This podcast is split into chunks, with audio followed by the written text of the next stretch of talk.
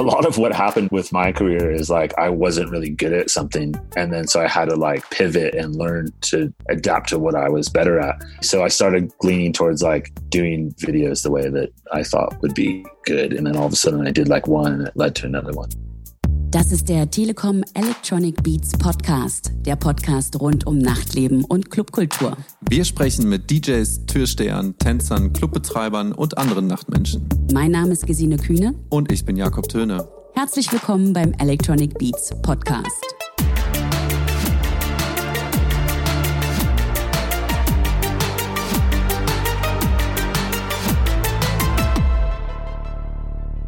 Welcome to the Telekom Electronic Beats podcast. My name is Gesine Kühne, and today we have a very special episode again. So this is why I invited Derek Opperman to join in this conversation that we do in the beginning, you know, a bit of introduction to the person we're about to talk to.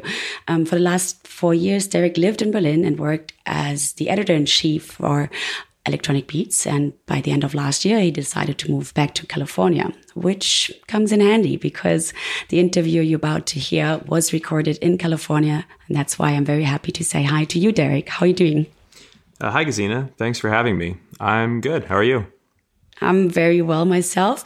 I'm excited that you did this interview for the podcast because you're able to do it in California and you met up with Vincent Haycock. He's a director known for his vivid sensibility and he's loved by some influential names in music, fashion, and commercials. Um, I would like to know a little bit more about him. Sure, yeah. Uh, Vincent's a filmmaker and photographer um, who's famous for his commercial and music video work with international artists uh, like U2, Paul McCartney, Florence Welch, Calvin Harris, Lana Del Rey, and Billie Eilish. And Billie Eilish rings a bell because you actually talked to her earlier this year. Yeah, that's right. Um, as you know, Deutsche Telekom has teamed up with Billie Eilish to launch a new campaign called What We Do Next that celebrates Gen Z tech positivity and demonstrates the power and potential of the youth to create a better future. Um, Vincent directed the promotional film for the campaign, and it features Billie Eilish in a cast of inspiring Gen Z influencers. It shows how young people are challenging negative perceptions around their use of technology and are using it to affect the things they believe in, like campaigning for climate change, championing equality, creativity, and even cybersecurity a lot of interesting topics. I hope you talked a bit about Vincent's background as well. Oh yeah, uh, Vincent's a prolific music video director. Um, he grew up in California in the 80s and 90s in a town on the Central Coast, which is actually not too far from where I grew up. Actually, um, we talked a bit about his influences and his creative process. Uh, we also talked a bit about working during COVID 19, um, the steps the film industry needs to take to correct its systemic racial bias, and how Generation Z might just save us all. Thanks, Derek, for um, stepping in once again to do this interview in California. If you want to find out more about Vincent Haycock, please check our show notes um, for further links. But now, let's enjoy the talk between Derek and Vincent Haycock.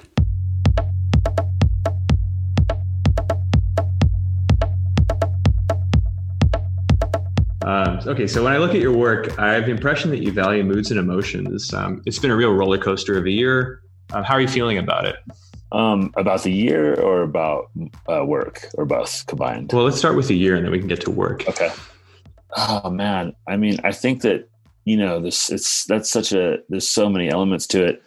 I you know I'm really um, anti sort of not not surprised by, but anti the kind of current administration and and how it's handled things. You know, and it's like I'm, you know I, I think that like um social media and the kind of the way that people react to it is you know everything's kind of in this like hyperbole phase of of the way the internet kind of reacts to things you know and it's it's it's it's interesting to kind of take a step back and look at things and kind of try and understand what's really going on and i think for the first time not the first time in our history but the first time this generation is sort of used social media to really um, change and sort of express express things and also enact change really important change. And so for that i've been really excited by it you know like as much as um you know as much pain and, and kind of suffering that's going on i think there's a lot of good things and a lot of beautiful things that are going to come out of it. So i've been trying to just stay focused and positive and supportive of of hopefully what will be a better future, sort of, a, or you know, or or at least a more thoughtful future. You know, whether it's better or worse. I think at least people are becoming more aware. So I hope that all of this comes out in a in a positive way. And and for me personally, you know, it's it's been probably the most trying year. Like from projects being canceled left and right to um, seeing what what my friends are going through, like my black and brown friends, like the the suffering and the kind of intense realization that we're all coming to of, of, of what needs to be done. You know, it's been a really emotional year, I think, and obviously COVID and my own kids being quarantined and all this kind of crazy stuff, my family, everything. And, you know, I think that hopefully on the other end of all this is something better. And um, I'd like to think so. Creative, both emotionally and creatively. You know, I think that we'll, um, you, you know, well, I, I, you know, I, it's like it's it's a tricky thing because like I'm coming from a place of like I'm lucky, you know, like I like I made enough money before this. Like I had a few big jobs that happened right before COVID, so like we're surviving, you know. And I but I know a lot of people aren't, so it's kind of like a hard thing. Like I've enjoyed the the break. It's made me think about a lot of things. I'm like trying to determine like what my next steps will be after this but at the same time trying to be sympathetic to people that um, don't have it so lucky and don't have it you know um, aren't in a position that can do this. So it's it's tricky you know i feel really mixed up about it. Um, but hopefully positive and hopefully like something beautiful comes out of it. Yeah i mean such like a tumultuous time you know? I feel like though that yeah it's like maybe those times also give like a potential for new beginnings in a way. That sort of chaos. I would hope so. I, I, I mean, history, you know, shows that that's what kind of happens. Um, we'll see. I have a lot of different thoughts on that. I think that, like, from a filmmaking standpoint, this has almost been a necessary flush in the way that added, like, on the commercial side, just kind of the way that uh, um, the, the system works and the and the process of, of of how all this works. I think everybody's had to rethink it, and I, and I hope that like the film industry in general and the and the commercial industry and just like the sort of. Uh, what do you um, mean by that? Like, what? How do you feel like uh, it's going to affect that, or what was the necessary change um, there?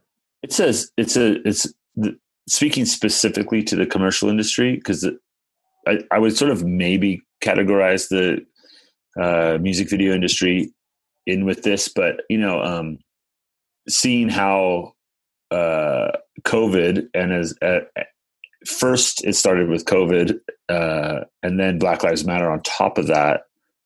I've seen just this real struggle and kind of uh, breakdown in in what's going on in the commercial industry, and and I think that anytime people are forced to finally do the right thing. Um, meaning like just you know with covid it was like okay we can't make commercials and there was sort of this desperation and and everybody you know um, everybody had to rethink how to do that kind of work you know um, budgets the abuse that agencies put production companies and filmmakers through the clients and all, all just all the different l- layers had to had to rethink kind of everything you know and, sure. and i think in, in a time of rethinking hopefully uh, you realize where the big mistakes are being made. And i and i think that there's a lot of them you know and i've been thinking feeling that way for a long time and kind of in my own way um, trying to re- remove myself from that industry um, as much as i can. You know i think it's a great industry but i think that there's it's it's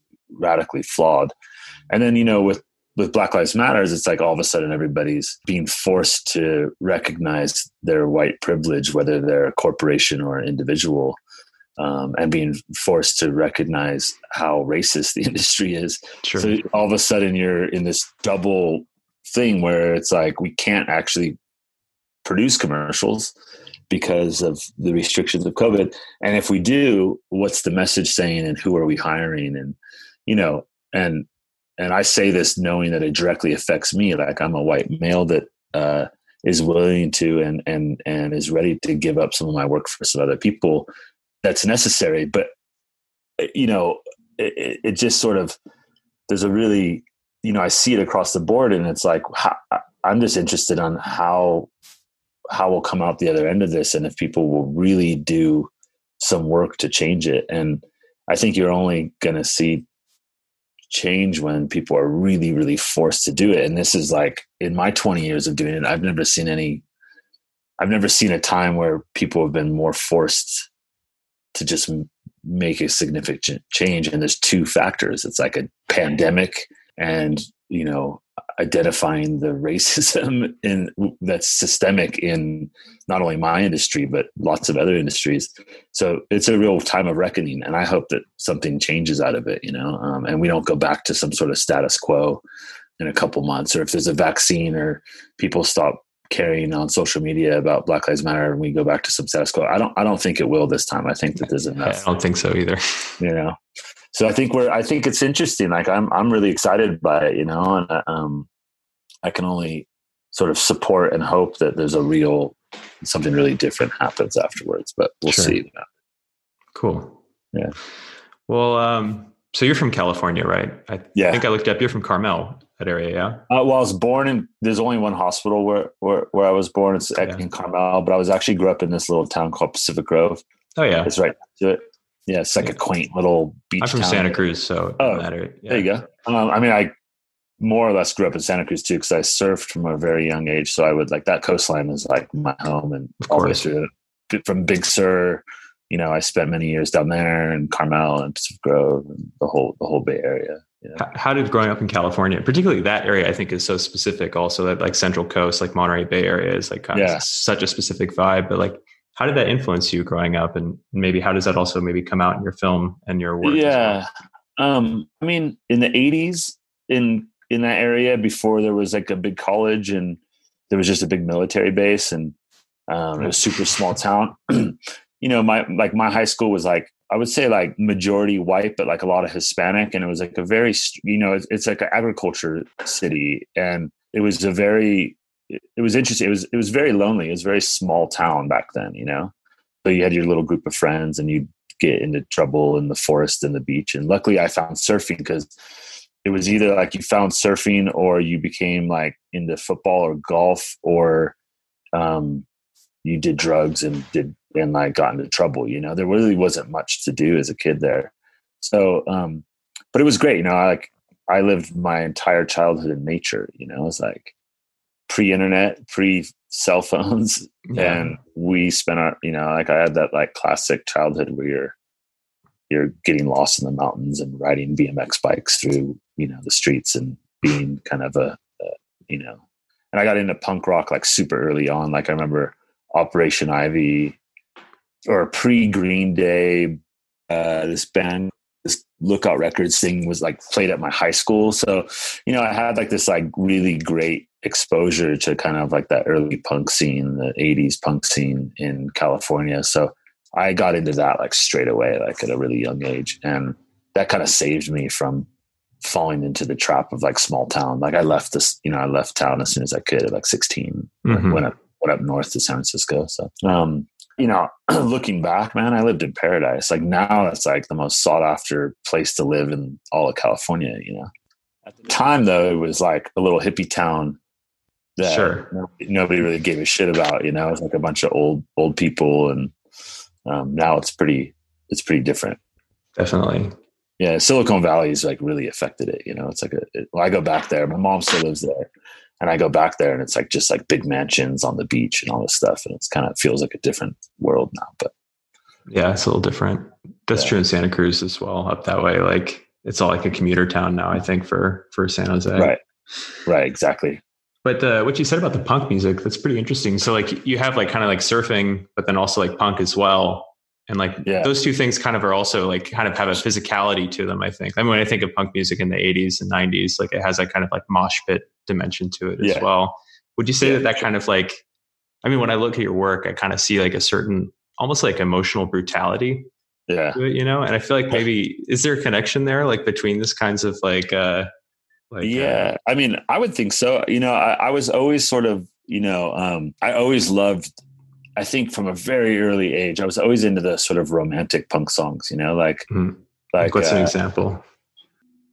Well, there's like a loneliness to a lot. Like I, am just thinking back to like Operation Ivy. There's this lyric, uh, Operation Ivy is like, you know, like if I think back at like the bands that I really liked when I was like a kid, it was like a lot of a lot like you know the Clash was a huge was huge influence on me. But I, you know, my dad also listened to a lot of like Bob Dylan and things like that. So I was into this kind of like a lot of blues. You know, my dad like I got exposed to like like really good blues, not just like your boilerplate like you know um, uh, blues, like like you know from Screaming Jay Hawkins to other kind of stuff. And there was always this like loneliness and sort of sadness that came from that music, and punk really expressed that too. You know, like when I moved up to San Francisco, I became friends with, you know, um, bands like Rancid and and uh, the Swinging Utters was another mm-hmm. big San Francisco band. Um, Jawbreaker, and there's a loneliness to those songs that I always really liked. You know, like this sort of you don't need anybody. You kind of just can be independent and do it yourself. And um, you know, I remember hearing op- like Tim Armstrong's lyrics in Operation Ivy and always really connecting it. And then seeing them live at Gilman and stuff, like I immediately was just drawn to that sort of strength in like your friends and strength in yourself and fuck everything else and kind of just do it yourself. And I think that that for sure, without a doubt, without a doubt, led how I approached filmmaking because I just did it myself. You know, like I didn't, I didn't, I kind of dropped out of school really early, I, and and I I always took that kind. Of, I still take that attitude, and I still listen to that music sometimes. You know, even though I don't really listen to punk music very often, I go back to those old songs, and they they really remind me of like being 16 and and um, not really caring what anybody thinks of you. You know. what about surfing or like kind of like doing this stuff? Does that influence you, know, you at all? I mean, I think that a lot of the a lot of the it's you know it's the same thing. Like surfing is a very isolated sport. You're alone, and it's sort of you're by yourself. And I hated group sports. I loved playing soccer, but man, I fucking hated group sports in, in high school. I was like so anti that stuff. Um, so I think it all sort of was connected. You know, um, I was pretty athletic as a kid, and I was a, quite a good surfer.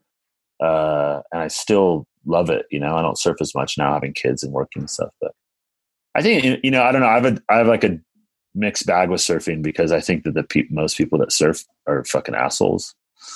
you know, like yeah, yeah. I think I think I think surfers in general. I mean, you grew up in Santa Cruz, you know, like this yeah. this real like masculine. It's super bro. It's like a yeah, really bro activity. To me, like you know, I grew up in kind of a hippie town where you saw it a lot for sure. I mean, you know, um, but when you go to in Southern California and, and, and in Hawaii and these various places I've surfed around the world, a lot of that like the magic of surfing is gone because of like the testosterone and the mm-hmm. kind of mm-hmm. toxic masculinity that's that's in there, you know. And it's like predominantly white men that surf, and and it's just like a, mm-hmm. it's a it's kind of like a weird sport where it's like you're in this peaceful environment and you're surfing and you're trying to catch a wave, which is such a weird thing. It's like part of nature and then you got dudes just yelling at you for space and trying to fight you and stuff. And um, wasn't there was that movie in the eighties, right? Nazi surf punks must die. Yeah, yeah. um, just they've just I'm taken not, over now. Exactly. I'm not so fond of surfing anymore, to be honest. Like I kind of, I kind of hate the culture of it. I, I, do it, but I do it very like rarely, and I try and avoid um, the people that surround surfing as much as I can. Sure. Um, so photo, photographically, I read that you were into Nan Goldin, um, like when you were coming up, and like, what about her work spoke to you? Is that true? Actually, should I say? Yeah, I mean, I was, I would say, I don't know where you read that, but I'm sure I said it because I love her. And yeah, um, I was I mean, again there. I could kind of see also a little bit of uh, maybe a, a connection in some of her work to to what you do as well.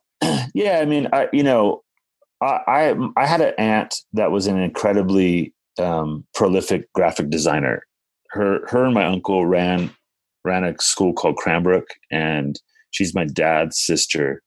And at 16, when I was sort of like kind of wanting to run away from home, not run away from like my mom, but like run away in the sense of like get out of my hometown and stuff. Uh, she offered for me to come live with her for the summer between my junior and high school year. That's like 1990, four or five or something like that. And I, uh, um, I went to her, her house. I, I, I had like known her kind of, you know, but she had never lived where I live. So I'd only see her like at Christmas or something or, you know, or, um, one of the Jewish holidays we celebrated or something like, you know, I had two sides of my family. So I was kind of, I'd see them at like random sporadic times. And then all of a sudden I was living with her at this art college in Detroit called Cranbrook. It's a graduate school, incredible school, like one of the most beautiful wow. campuses. it's it's only a graduate program in a high school. There's no undergrad. So it's like a really specialized art school. And, um, huh. and, uh, there I was at like, you know, 15 years old and sitting around her huge library of books, which was like an entire the entire school library and then their personal library, their studio, which was like every book you could ever imagine. And I just like picked up she knew I was into punk. Like at that time, I already had like tattoos and stuff. Like I was kind of like a pretty rebel kid at 15. And when I came there, she was just trying to show me things that I might, uh, that I might like, you know? Sure. So she, so she just gave me a Nan Goldin book to look at because it was like pictures of like New York punk rockers in New York. Yeah. You know, uh, prostitutes and transvestites and just parties and and and I really liked that and I got really, you know, I was really into like the Robert Mapplethorpe, Patti Smith kind of stuff and and it just sort of stuck out to me as like here's an artist who just took pictures of like the world around her and and um and documented her own life from her own like abuse and her own uh, you know, uh, her friends and stuff. And I, I, really got into that. And like Larry Clark and some of that, some of that kind of that same stuff, like kind of really, um, kind of was the early influence in, in what I thought. Cause, you know, at the same time in the nineties, you had like, uh, David LaChapelle taking these like really like glossy over the top photos. And I always kind of looked at that stuff and was like, wow, it's really kind of gross and weird you know, like I didn't, I, I wasn't attracted to it at all. So I just kind of always like leaned over to that more sure. gritty stuff, I think. And I think that's directly tied to like my upbringing and, and being part of like punks. Yeah. You know. Was being at that, that was an art school, did that kind of influence you in wanting to go to art school? Cause you went to CCA, right? In, yeah. In San Francisco. Yeah. Um, you actually started, yeah. you actually weren't originally a filmmaker. You were an art director or you did. Well, I, I, I first went to lived with my aunt at at 15 years old this one summer and then i came back and finished high school and then i went to school and i and i i wanted to be a graphic designer like her you know because that's all i really knew mm-hmm. um and i and i went back another summer a- after i graduated high school for like a month with them or a couple months and um so yeah i was i was super into graphic design i or i thought i was and i and i enjoyed it for a while but when I went to school and I kind of like always in the back of my head wanted to be a filmmaker. I really just loved the idea of of making stories, you know, but I didn't really know what that meant. Mm-hmm. Um, yeah, so I I uh, I went to school and then I quickly learned that like the discipline of those schools are pretty rigid. You know, like you uh, if you go into the graphic design program, you kind of have to study graphic design, like meaning like type and form and all these you know, mm-hmm. I, I started taking all these typography classes, which I really didn't give a fuck about typography. Like, if I'm, excuse my my language, but I really just didn't care about. Like, I love it when I see it. When I see great design, I I still love it and I still practice it. But I just couldn't. I didn't have the patience to do like an entire semester on on um, serif and sans serif fonts and stuff like that. So I kind of I kind of started exploring motion graphics and film and stuff back then and it really like contrasted with the curriculum at that school. And so i dropped out um, to pursue just like some jobs and other things that were going on. Yeah wait did, i read you like you were involved with juxtapose for a while is that yeah that was that was it's juxtapose magazine the, the, yeah the art yeah, magazine yeah. the art magazine. Yeah i well because I knew how to do layout from working with my aunt, like QuarkXPress. This is yep. like before yeah, like way back in the day. yeah. um, there was this girl named Sadie that worked. That was like the she lay. I I was friends with her. This goes back to the punk scene. I was friends with these people from bands and stuff in San Francisco. And Sadie was like, "Don't you know how to do QuarkXPress?" I was like, "Yeah." She's like, "I'm leaving my job at a uh, Juxtapose. Do you want it?" And I was like, "Sure." I didn't really know. And it was like just a layout. And then it quickly turned into like all of a sudden I'm doing the entire magazine by myself. And I was like, you know, next sharing an office with sharing an office space with Jake Phelps, who's the editor of Thrasher and, and all the slap guys and everything. And, and I was just like thrown into the, you know, I skateboarded and was part of like part of that scene indirectly, just living in San Francisco and going and being part of the music scene. And then and then suddenly I had a job there, but I was completely in, unqualified for it. But you know, Yeah. it, I sort of like faked it until I made it. You know. So, and how do you jump from from doing that to like making films? So you had like a time where you were doing some title work, as I I think like yeah um it just sort of happened naturally you know it was like it, there was no i just like kind of started doing stuff i was like doing layout at that time motion graphics like after effects had just come out uh, my aunt and uncle did um, when i was working with them the second summer we did the titles for fight club um, it's amazing. my- amazing yeah it was just like that. a my uncle designed a lot of stuff for this company called propaganda and he did like Oh. their logo and all this stuff and and was like super tied into um uh, Fincher's early work and and this guy named Jeffrey Plansker and um, and Mark Romanek and he did like lots of graphic graphic design for them and lots of like um, visual effects stuff like he did Mark Romanek's uh, uh, Michael Jackson Janet Jackson video Scream he did all like the the visual Yeah. effects of everything exploding propaganda was like a really big deal, like in the back in the eighties Yeah. and nineties, wasn't it? Yeah. they were probably like the first big production company where they turned um, you know where music videos turned into filmmakers and you know i mean david fincher came from there and many many others you know. Um, so uh, i saw what they were doing and i was just like that's what i want to do. Because they were the first time i went out there and stayed with them they were doing like like layout for books and stuff right? They were like um, they were doing really traditional graphic design stuff. And then in that year suddenly everybody kind of caught on to motion graphics and and and those early macs were like a 84 8500 at macintosh was able to handle after effects 4 and you could kind of animate type right and so i just i saved up money and i think my dad helped me buy buy one of those like the those blue imacs Mm-hmm. um, and uh, and I started just doing that stuff on my own because I was kind of bored with graphic design. And then one thing led to another, and a year later, I was a creative director at this company called Digital Kitchen um, in Chicago. And so I I had moved to LA for like nine months or something, and then all of a sudden I was living in Chicago doing again, kind of like faked it until I make it you know like i kind of knew some stuff but i had you know i had like an inherent kind of design sense that that worked Mhm. and then they they started like that year man we did so many title sequences like within a year or two like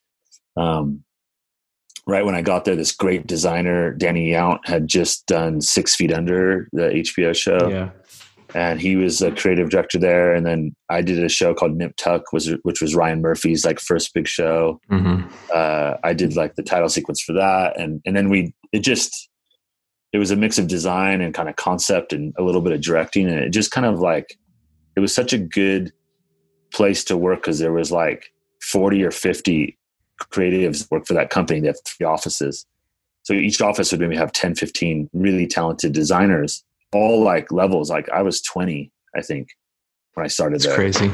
Yeah, and you know, and there would be guys who are forty. There'd be there'd be like creative directors that are forty or even fifty there that have worked from ad agencies. So there's this huge gamut of talent there, and we just started like learning from each other and uh, picking up cameras and shooting stuff and and I I got really focused on like the live action side and kind of abandoned the visual effects side because I was sick of sitting at a computer for like 40 hours straight, three days waiting for renders to happen. I would just the the EDC wasn't wasn't working for me. Um, it was too much like labor, so I just kind of started drifting into live action. Um, I wanted to do music videos and stuff because so, so it was just like kind of a natural like I just sort of went towards what I thought uh, was interesting. You know? And what was your first music video? Like, what was that? What was that first that like sort of moment where you switched from doing the title stuff to doing music videos? Yeah. Um, I mean, I made a lot of like really dumb stuff, you know, like I, I made like, I take music and film stuff on my own and like, and, Yeah. and film it on like VHS cameras. And, and, you know, I made a lot of skate videos. I made a lot of like surf videos where I'd edit and put titles in and stuff like, like, er, like where you were like doing VHS to VHS kind of dubbing, yeah. you know, where you're like, and then mini DV to VHS. And I had like all kinds of systems where I was like capturing and recapturing stuff. And, um, you know, in that early era of like, uh, Big Brother magazine and stuff of like skate videos mixed with like weird shit you just throw in there, you know, like, like yeah. quotes from, like, so, so I kind of like had done that for a while. But my first video was for a San Francisco band called uh, Black Cat Music, who was a friend of mine. And funny enough, we sort of based it on like Nan Goldin photos. Uh, and this guy, um, Derek, uh, his name's also Derek. He's a photographer, but he took photos of like San Francisco punk rockers and like against a wall and would just photograph them with like a flash. And we did a video where it was like that where like the band played and we just like took all of our friends at this band called the kit kat bar the cat cat club i think in San oh yeah that's the yeah not kit kat but yeah that's like cat club. Yeah cat club in, i think uh, yeah. Soma right yeah exactly. Yeah. Probably like this is like mid 90s ish or something. Late 90s no no sorry. I'm, I'm so bad with dates. This is probably this is after i went to i came back from chicago i think. I don't know. Maybe like 1999 or something. And we did a video where I just took like a, a, a mini DV camera and like just photographed, like did like moving portraits of these people, and I wanted it to feel like a Nan Goldin photo, mm-hmm. kind of, you know. And it was like everyone in San Francisco at the time that was like in that scene. So it was really fun because it was just like this time capsule video to one of their songs. Was really not a good video, but was really kind of like uh, the early my early um, kind of figuring out how to like work with people you know like like finding these people off the streets and filming them like for me it, it took it happened over two nights and like the band played and i take people out of the crowd and since i kind of knew everybody in san francisco like knew that scene very well it was really easy for me to do but you know like these were like some of them were super famous you know like friends of mine like they were in bands and some of them were just like drug addicts from the street. Mm-hmm. So that you know, it had it had a it was really like a it was enlightening. The, the end product was horrible, but the process was really enlightening. oh, that's funny. Yeah, that was my first video. Okay. Man, that's really interesting. I didn't realize you were a part of the the punk scene in San Francisco at that time. Um, where was that? Where was that centered around while you were there? Like, what was that mostly? like that was late 90s so was that mostly in like the soma area and stuff like that or and like the haight or well, yeah like um if you're familiar with it like uh uh this guy omar perez yeah he was like he was in black cat music actually he was the bass player okay. So omar omar ran ran like the clubs like 16 and right. I'm trying to uh there was that really good one that would have like bands would just like show like nick cave showed up and played one night and all these like amazing i remember like being with Nick Cave and Omar and a couple other friends, like in the back of that of 16 or one of those one of the other clubs, and just hanging out, you know, just like just like with Radiohead and and and all these crazy bands that would come through the city and play, and there was such a good scene back then. And uh, you know, and I and I grew up with guys like you know I knew like uh, Davey Havok from AFI was like uh-huh. a friend, and there was just like such a good energy there. You know, like all my all my like friends there, and and and I was you know I, also worked at Temple Tattoo, which is like a tattoo shop in Oakland, which there was like a really big scene that was going on there. And I mm-hmm. just friend, I was just like the guy who answered phones and occasionally would do a really shitty tattoo on someone. But I, I've known a few people who've done that in San Francisco at other studios yeah. as well. and I, I, played music there, you know, yeah. and we would just like, I, it was just like a scene that was like, you know, it was so, it was it was such a special time. It was like right before the the the dot com boom happened, and San Francisco just had like such an energy back then. I, it's like non-existent back there now. You know, like I go back there and uh, there's nowhere to go out and see music. It's like it's completely different. Um, but yeah, like that time was super informative for me, without a doubt. You know, totally. Um, so to get back to music videos, though. Um, so like many great filmmakers have started out as music video directors. You talked about David Fincher. Uh, why do you think that is? That like that kind of good directors can kind of come out of this medium. And I have a second question, maybe that'll follow up to that, which is, yeah. uh, what are the advantages of music video making uh, or of the form of music video making for you? Well, I mean, you know, I think it's it's the only place where art and commerce mixes mixes in a way that that gives the director act uh, the creative freedom, right? Because you can make a short film, but you got to find the funding. You can go out and make your own art project, but you got to completely do it on your own. Where videos provided that same kind of ideology, but there's some money behind it. So, you know, uh, you have a you have a big band that wants to do something creative, and if you see like the early and and there's no there's no products, so you're not really really restricted to a brand identity. You know, you're not making a commercial for Apple where like you got to feature a phone, so everything's got to be based around this like this product. You're you're basing it, your product is a band, which you know if you're doing videos for um, for Jay Z, you're building a world around Jay Z. If you're doing videos for Radiohead, you're building a world around Radiohead. So you know you look at you look at those early sort of um, pioneers and videos, and they were doing incredible work. You know, you look at Jonathan Glazer, or there's so many, obviously. You know, sure. like, um, and you look at the work they did in it, and and back then it meant a little more. I feel like you know, like you could just make a really good music video. Next thing you do, you're making a big feature film in a way.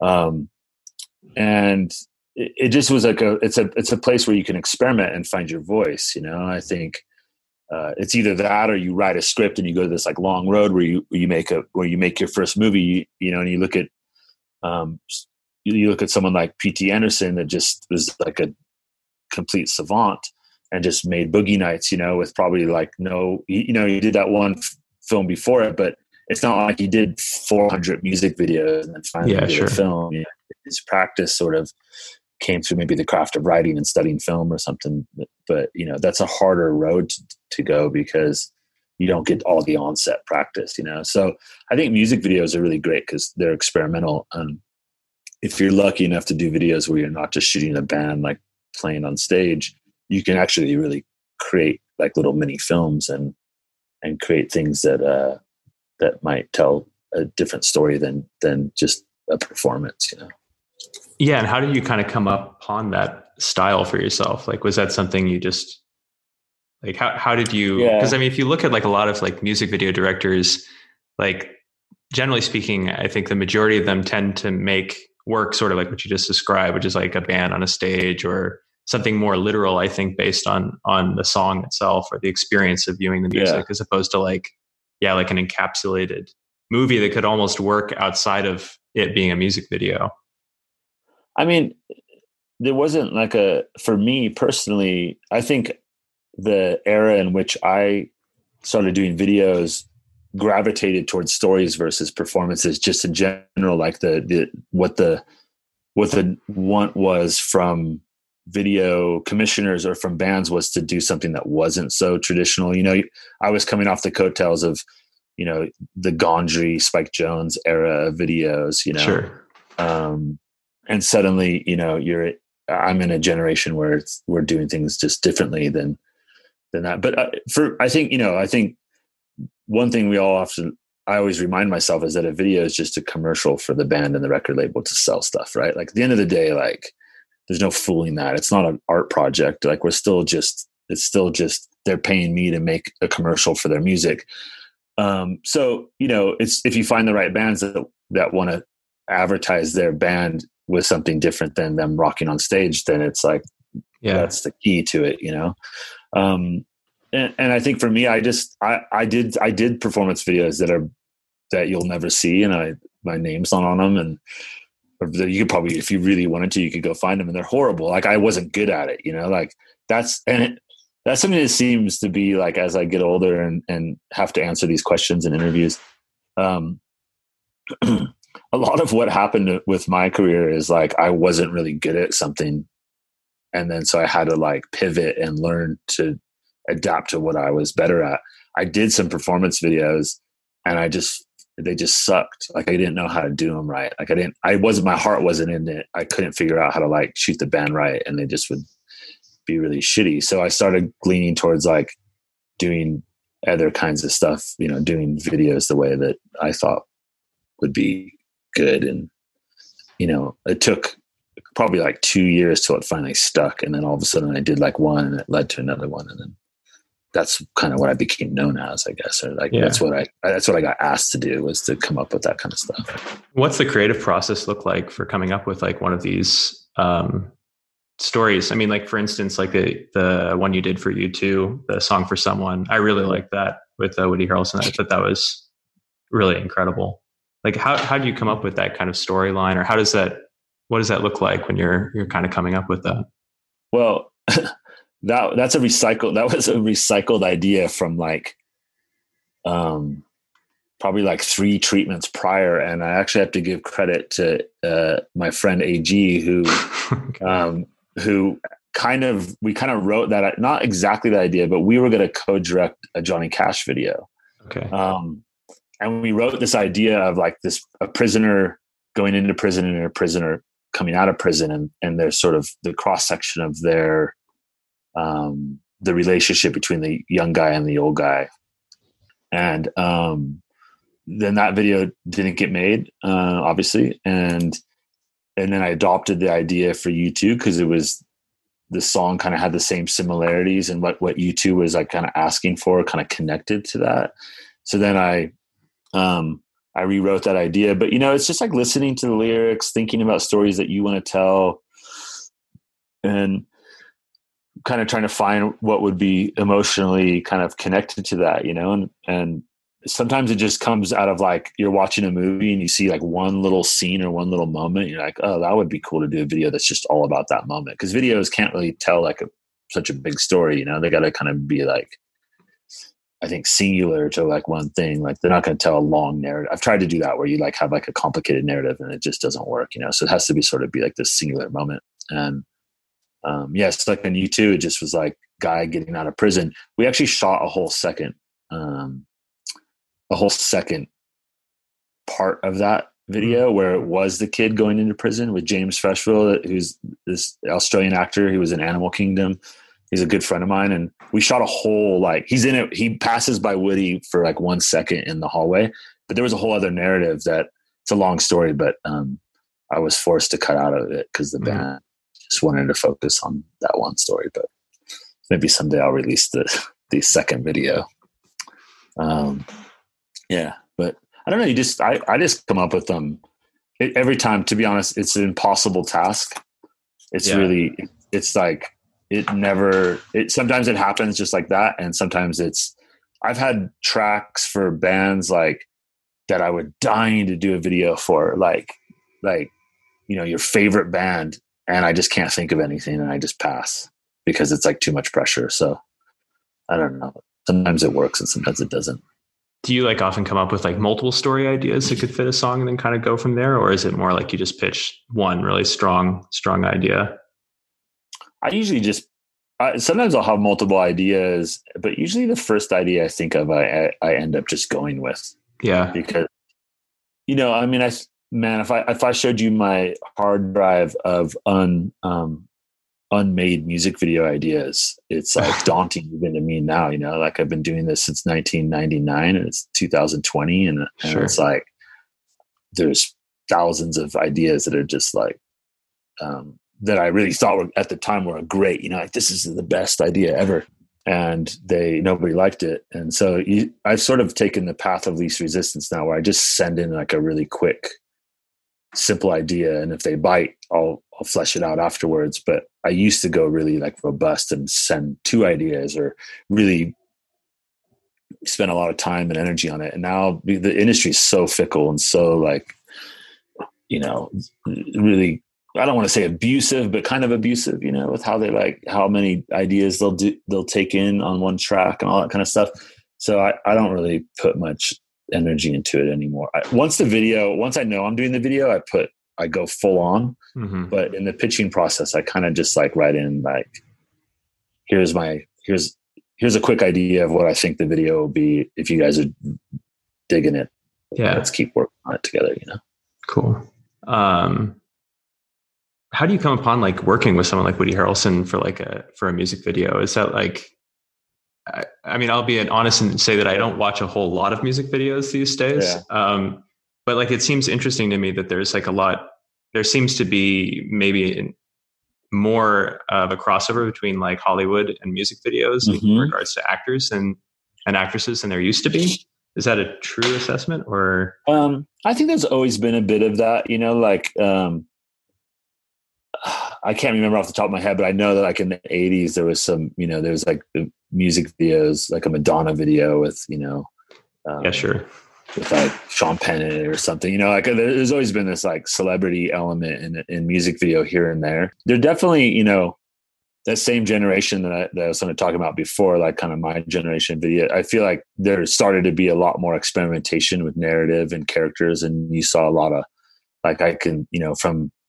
even just AG's, you know, AG did a, a video for Run the Jewels that had a um, God, blinking names had some great actors in it, and you know, and and I, I, can think of like many, many, you know, like Christopher Walken in Spike Jonze video, and sure. Um, you know, I, I, think that it just started getting the, the the craft and the quality of the videos became more attractive to actors, um, and it's it's a fun experimentation. You know, like I just did a Leonard Cohen video with Isaach De Bankolé, who's a f- incredible uh, French actor. You know, who I never thought even even though I've had all these like great actors, like when I approached him to do the video, I was like, oh man, what are the chances? And he was like, of course, I like I like I, I'm a Leonard Cohen fan. I love your work, and he just signed up to do it like without any question like was there and, and gave his heart into it. So i'm always surprised it happens to be honest still you know like i've had johnny depp in a video i've had uh, ben mendelsohn i work really closely with florence and all these great actors i've been so like uh, privileged to say yes that they say yes to it and i'm always surprised you know. So woody harrelson specifically in that he's friend that i can't take any credit he's just friends with bono straight up. I figured maybe there was something like that there, but yeah, I mean, uh, yeah. they asked me who I wanted, and I gave them like a list. They said just send a list of yeah. your favorite five, and then maybe five other ones that are kind of like offbeat. Yeah. And I sent a list that didn't have Woody Harrelson on it, um, and they looked at it, and and then Bono. It was really strange. He just called me and was like, "I'm at Woody Harrelson's house. Is it okay if I just ask him to do it? I'm here right now." And I was like, okay. And then like five seconds later, he sent me a text said Woody's in, and it, that was it. And I would have never dreamed that he would have done it. You know, like he was so incredible in it and like such a great collaborator. But it was, you know, that was just luck. Yeah, for sure. Um, so in your work, um, you kind of touched on this a little bit before, but is there a certain attitude to life that you're trying to capture? I mean, I feel like there's this sort of stylistic continuity um, there that's as i said before there's a kind of this emotional intensity as well. But i'm wondering if, if you feel like there's certain something behind your work that you're trying to convey. Um it changes you know it changes like just because i'm a human being and i go through different periods of my own life i think that like you know my work like you're saying i think it it's connected to like what i'm what i'm feeling and what i want to like experiment with I think in you know in recent years I've been really trying to do videos like each video almost kind of differently. Um, but I, yeah, I think I think I'm always attracted to to videos that have there's a there's like a centered emotional integrity. You mm-hmm. I guess you'd say like whatever that is, if it's like joy or sadness or searching or some sort of you know theme thematic kind of emotion I like to like kind of ground the video in that, you know, I guess you would say like, uh, whatever that concept, if like, if it's a narrative, like something like the U2 video, like he would, like that video was all about the build up to him seeing his daughter. So it was about a man getting out of prison and the video, and it was, everything was focused around this sort of, uh, the internal struggle and the pressure of like him being greeted by his daughter he hasn't seen for a long time at the at once he gets out that gate, right? So everything was built around that, all the emotion, all the shots, everything, that long shot at the end, everything was just focused on that one moment. So I think, you know, like the emotions kind of come out of like whatever the story is and and the song, you know, like music is super emotional. Um, I'm usually attracted to songs that have like something like that, you know, like um something something like that in it. But then also I think like my style, I just like like going back to the Nan Goldin thing. I don't like stuff that feels too fake. You know, even though like some of my stuff I've done lately, I've really been trying to do like maybe more um surreal stuff. You know, like the stuff I did with Kelsey Lu, this foreign car video was like a big kind of pop video with like a lot like really incredible sort of fashion element to it and it was more like a kind of like a sexy pop video versus like kind of a, a narrative. Mm-hmm. um, and that was really fun to ex- experiment in as well. But still there was like I, I think that i still was focusing on like what she was trying to convey with the song and the sexuality. So there's probably still a kind of a gritty emotional element to it. It's not too superficial you know? But um i'm also always really interested in like documentary and kind of street casting. Like all my all my videos are besides like the ones with celebrities it's usually all like street casted or casted like in a in a very non-traditional way. So even the ones where there there are a big actor in it like you know in the paul mccartney video where there's johnny depp the rest of the people playing blues in there were like street casted blues people from this like we drove around uh Natchez, Mississippi, and places like all all up the, the what they call the Blues Belt or whatever. And we found a lot of these people, and Paul McCartney was so generous he flew them all to L.A. to do the scene with them because he wanted that office authenticity too. So, so you had a scene where you had Paul McCartney and Johnny Depp playing the blues, but everybody else in that was street casted. Like they were like legendary old blues people. Some of them, uh, one guy, this guy Lil Poochie, had never been on an airplane ever before. He was like 70 years old and that was his first airplane ride ever in his whole life out of Mississippi to play with Paul McCartney. He was like over the moon. I mean, that's pretty awesome. Yeah. So, you know, like that to me, like that video was a really important video for me because uh, for so many reasons. But that moment of being able to street cast that guy and have that experience with him and and then kind of talk to him after the experience and have a relationship with little Poochie that was all around this making this video to me that's like the things that i'm always drawn to so i think yeah. maybe that somehow shows up in my work because um, that's just I, I, I liked i liked that story of him getting on the plane and coming to play more than anything else about making the video you know what were some of the other reasons why that's uh, an important video for you uh, well it's paul mccartney i mean sure barring the obvious one you know? yeah. uh, which you know like i'm a huge fan of uh, uh, i'm a re- i'm actually a recent fan of the beatles. I always like the rolling stones more but like after my 20s into my like mid 20s i started to re- realize how much how beautiful um, john lennon and paul mccartney's uh, songs were you know? Kind of outside the beatles their solo work i actually like more. But um that video is retelling the story of john and paul's relationship you know? It's like paul paul wrote that song. He's this is his own words is that it was the first time he ever wrote like a love letter to John.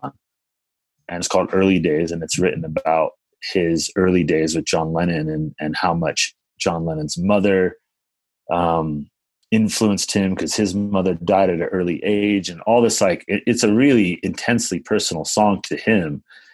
And you know, he told me on the phone the entire history of him and John Lennon, like how they met, all the details on this like three hour phone call I had with him. And that's what I wrote the video about was like a reflection of we didn't want to tell the story of like two kids up in Liverpool. So he was like, so we said it in the 50s because he was talking about how the blues really influenced their music. So we sort of did this parallel story in the South in 19, uh, the same year, 1960. They met in 19, uh, 1950s, yeah. Something. I don't know. I don't remember what year they met, but we basically set it the same year and tried to like be period correct to the same era. And, and, you know, the opening scene is the, how they met. They met at like a fair kind of scene with fireworks going off. There was like a celebration in Liverpool and we went, we shot it in the South. This, John Lennon was sitting on the back of a truck, this like lorry parked with him sitting on the back playing guitar and Paul McCartney walked up and like saw him playing guitar and like that's how that they actually met in real life. So we we built that entire like almost all the scenes are built to directly reflect the meaning of John and Paul. So I mean, like, what's more special than that? You know, I'm like retelling this like moment in history, getting the privilege to retell it by the guy who lived it. So to me, that was like you know, incredible um, experience. Yeah, it sounds. It seems pretty cool. I mean, yeah, yeah. Well, how do you decide to work with an artist or how conversely how do you reject projects as well? Like is there something like that does it have to speak to you? Like do you have to be into it or or is it? Yeah i think so. I mean it's funny it's how do i how do i decide to work with uh, art I, the, you know i think you're just fortunate enough to like get maybe it's a loaded question. yeah. I wish I wish it was just like I get to sit in my room and like kind of think of all the artists I love and go like today I'm going to work with them. Yeah. Um, no, I mean it's it's all it's like you know it's luck. A lot of it's luck. You know, a lot of it's relationships. Um, I don't think I've ever gotten to decide to work with an artist like where it's like I'm just sitting in a in a vacuum, kind of thinking of who I want to work with, and then they magically appear that's happened a few times where I've like really made an effort to be like, I really want to work with this artist. Like Kelsey Lu, I I just I met her through Florence and I immediately was just like, holy shit, this she's just incredible. And I pushed to work with her. And the first video we did together was was more of me working to build a relationship, you know, versus like it coming to me from a record label.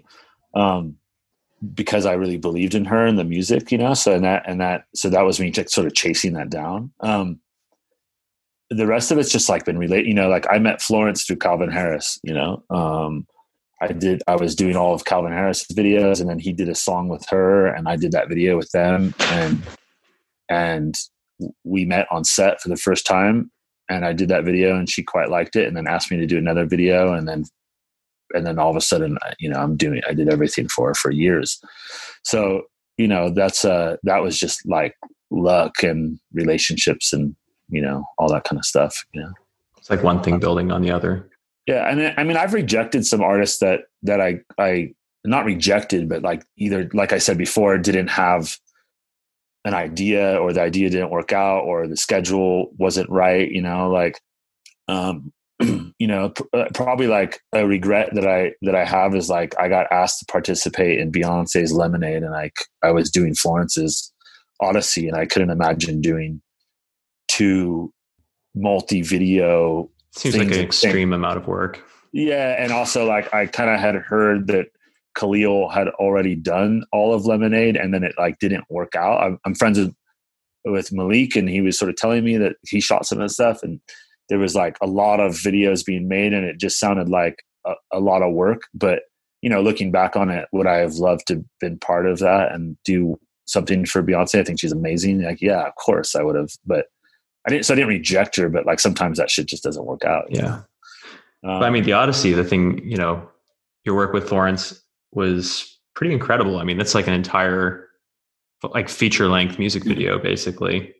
Yeah. Right? I mean, that's just fucking luck, man. That, yeah. That, that whole thing. People ask me like, how did we do it or how did we plan? And it was like, I give Florence all the credit. Like she fought for it and wanted to do it. And, um, you know, we started off making one, a couple videos. I had the idea that they could continue that we like created the first video what kind of man? Like we created such a big world for what was going on in that video. And the other videos that were t- connected to it like st jude and and um so we had like two chapters and uh we didn't we thought that would be it you know?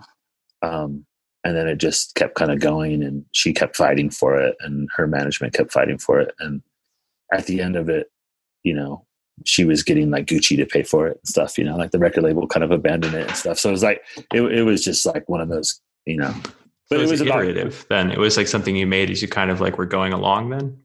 Yeah, there was yeah. some, there was, there was a, there was a rough outline and kind of a plan, mm-hmm. but you know, again, like commercials or videos or commercials for, for an artist, you know? So as much as you might want to plan that, like they kept switching the singles and switching what would be released first.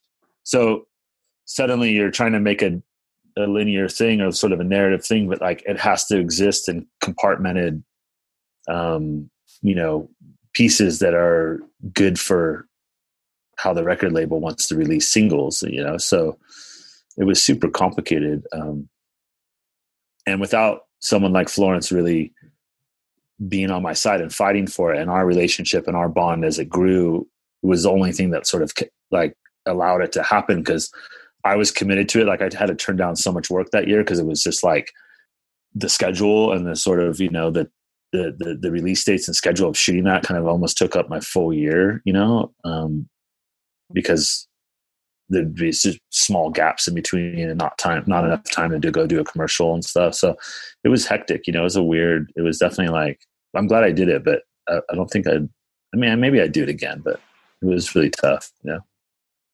So you've been saying like you know that music videos are commercials for for songs um, but you also direct commercials as well.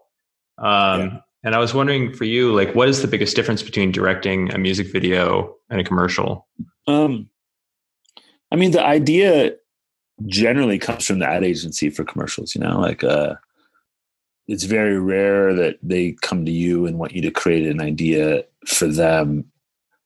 It's happened a few times, or you're able to like sh- sculpt their idea, or you're able to influence their idea, but you're never really it's never really your idea. And I think that's the key to the the difference is that because the production and all the same all the same sort of rules apply. Like you never have enough money you never have enough time it's production's tough. Um, you know obviously with commercials you have a lot more money but there's but your time and energy like i i shoot my commercials and my music videos wildly different i would say you know? Like on my music videos it's almost like me and a small crew and we go out and make this film any any means necessary you know? And on commercials you have a lot bigger crew, you have a lot more restrictions. You can't sort of operate the same way. I try and infuse the same work ethic onto both, but it's just inherently different. So I think, you know, like commercials, even though I kind of approach it creatively in the same process, like it's still me and I still want to like make the same work and still put the same energy into it. You're kind of, you know, you're not doing your idea, you're doing someone else's idea. So inherently there's some restrictions there that that make it so that you can't um, you can't necessarily like do it the same, you know. Um, I, I, think that's really it. You know, like the some commercials still have a lot of freedom and are great ideas, and you can still bring a lot of like emotion and energy to it. But you're inherently and and sort of understandably like you go into it knowing that you're you're working to to to make something for this product and you still want to make it good and still want to make it beautiful but you know it's just a different thing you know Sure. But like you can still kind of like imbue it with your sort of uh, particular style or the style of, of the director. It still comes out, you know, even in the commercial work, I think. Yeah, for you know? sure. Yeah. Yeah, and, and and and that's what you would hope is that you can still sort of. I mean, mm-hmm. and, and, I hope that's why, um, uh, you know, it doesn't always happen. Like you, sometimes you think you're being hired on a commercial because they want you. Like they say that they they like your aesthetic and they like the way you do things, but reality they just want you to do what they want to do, you know, and kind of mm. and you're just like a facilitator, which is fine too, because they're paying you and it's sort of like it's a job, you know. I think that like I think I've learned over the years that when you do a commercial, like you're working for them and you need to deliver what they need to deliver to the client and it's a job. And I think like taking the filmmaker kind of I'm an artist element out of it a little bit is important because it's kind of not necessary, you know, like just you can use all the tools, you know, in your craft to like do it, but you're doing a, a job for them and it's it's important to deliver the job that like is effective for them as well, you know. So I think I kind of put on a slightly different brain when I'm approaching commercials. It doesn't always work, but I try to like um, you know, be more more of a be like a little bit more of a listener than like a, a you know, than like the the narrator. Sure, sure. Yeah. Well, yeah. And so, how did it go when you were shooting the uh, "What We Do Next" campaign for Deutsche Telekom and Telekom Electronic Beats um, with Billie Eilish? Um, I mean, it went pretty. It went pretty smooth, to be honest. It was a. It was a really. Um, it was a really key shoot because uh, just the production. The the production of it was quite tricky because all the people are real people, and I think going back to your previous question, how are they similar? You know, this commercial fit right into my wheelhouse a little bit because one, there's Billie, which I'm comfortable shooting like musicians and stuff and kind of working with them. And two, it was all real people. So like creating creating scenes that were based out of their real life, you know, like their real like who they are as influencers or as like politicians like Keeney and you know, like really trying to recreate what what they do in real life was something that I really like as a filmmaker, you know. So this was a commercial where I was actually able to kind of dig into what I do in my personal work. Um, but you know, getting all those people in the same country and giving them each some a level of authenticity so that it actually feels real to them was quite tricky you know um, interviewed them all like ahead of time and spent a lot of time uh, kind of researching and talking with them like what they do and, and what would represent their world the best so that part of it was quite fun you know like finding them and kind of discovering who they are and and and making that work for the commercial was was the challenge on this one so um, you know um, and this was actually a commercial where I felt like that both the client and agency really wanted me to kind of do my thing. They let me take the lead and and with like research process and the getting to know each artist and kind of designing things around what they would do naturally. That's how I would do a music video if I was to approach it this way. So that that was quite nice with this one, you know, like it really it really allowed it really allowed that like balance to exist. How was it working with Billie Eilish? it was cool. She's she's incredible, you know, for her age. You know, it was uh we shot on her 18th birthday, like she celebrated her birthday on set, which was kind of funny. Or her birthday was maybe the next day or that day, I think, or something. So I actually kind of felt bad for her. She was like, you know, on set working and she's like turning 18 that day. And I mean, it just shows how a hard worker she is and and how focused she is. And uh, but yeah, it was great. She was super chill and easy to work with and I've realized that like the people that are really confident in themselves and the people that are like really know what they're doing and know what they want and are comfortable in themselves, they're always super easy to work with, you know? And she's one of them. She's like, it's just hard to imagine that she's only 18 because she seems like really intelligent for her age. Yeah, definitely. She also has such you a know? presence too. It's just like, uh, it's pretty remarkable. Her presence in person and the way that she handles herself, it seems like she's like, you know, a 40 year old woman trapped in an 18 year old body you know she's like super super focused and super like seems like she's already like lived a whole life you know which is which is really refreshing i think and what were your impressions of working with these gen z uh, influencers? And you know they're cool. It's such a weird thing. Like I, I always think i i have a when i hear the word influencer i i kind of it has like a negative connotation to me in a weird way you know because it's like there's always so much baggage with with with what an influencer is. But the focus of this commercial was to to to actually show the opposite of that right? Was to show that like the internet or an influencer quote unquote role is in educating older generations or people who aren't connected to these ideas. And you know that's what the commercial was really was really um, celebrating and sort of focused on. So i really loved it you know like finding you know, connecting with someone like Keeney, who's like the youngest person on the United Nations, like this this youth element of the United Nations, you know, and she so you like you look at who she is and how she's using social media at such a young age and her voice and how important it is. And to me, like regardless of social media, however however she uses it, like that's a she was incredible to like talk to, you know, like here's this like 18 year old girl who who has organized and done more than I'll ever do in my whole life, you know?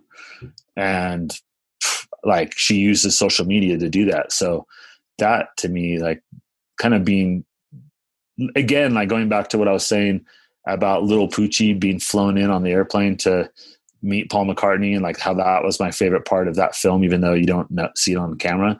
Like mm-hmm. hearing Jen Keeney's story and working with her and like meeting her and, and getting to know like that that story exists to me was like one of my favorite parts of doing the commercial because of the kind of documentary or investi- investigation or learning that goes into it you know? So working with the influencers were really cool in that sense you know of of just learning from them you know?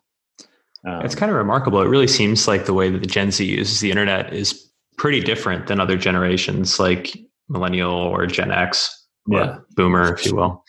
Um, but yeah, it really seems like they're using it more to, or for almost for like so like political and social social ends.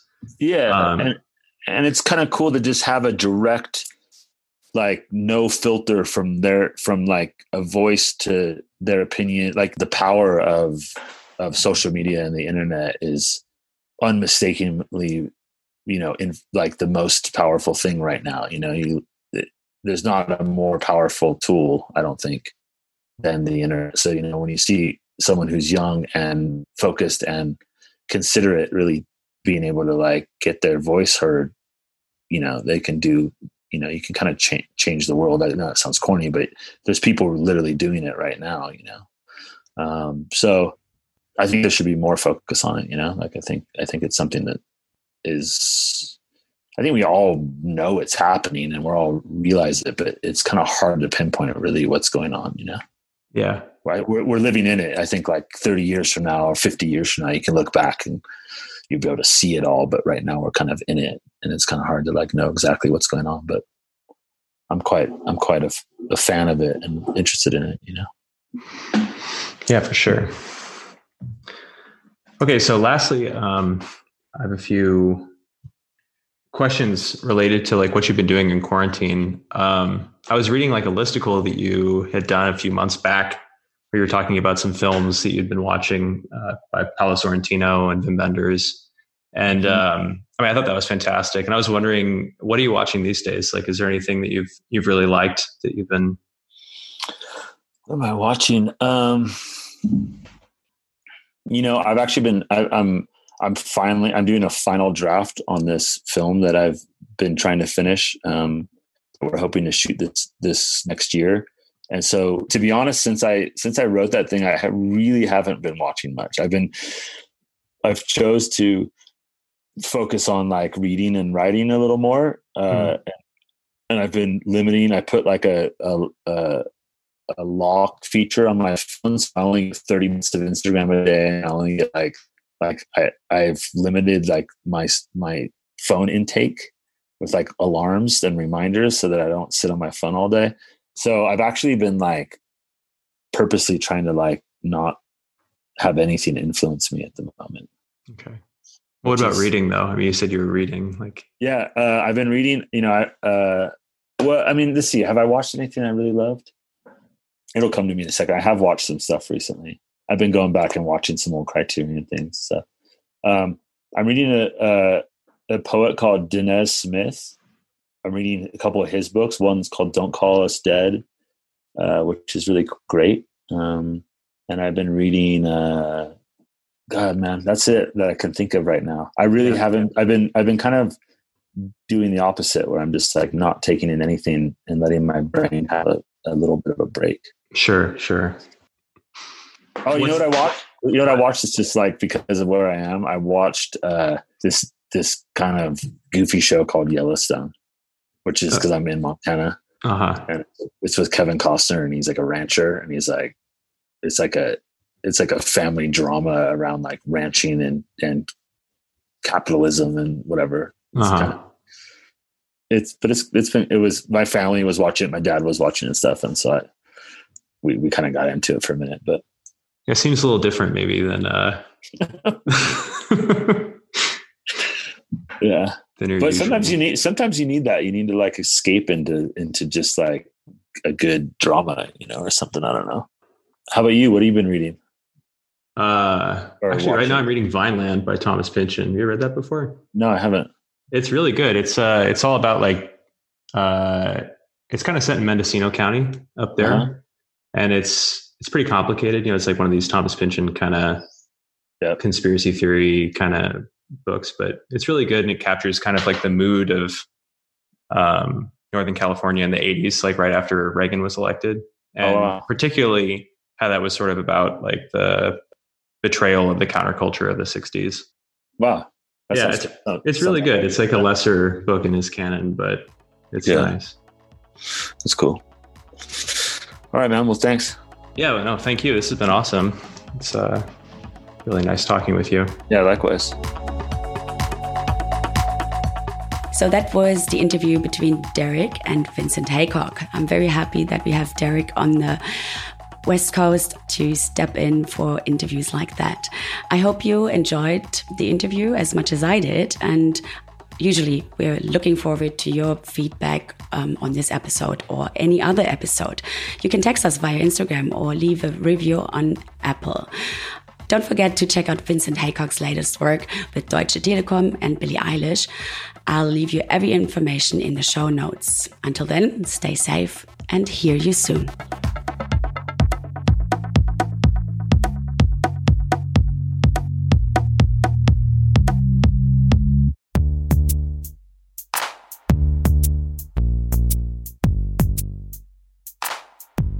Das war der Telekom Electronic Beats Podcast. Abonniert den Podcast bei Apple, Soundcloud, Spotify oder Deezer. Wir sehen uns im Club. Bis dann.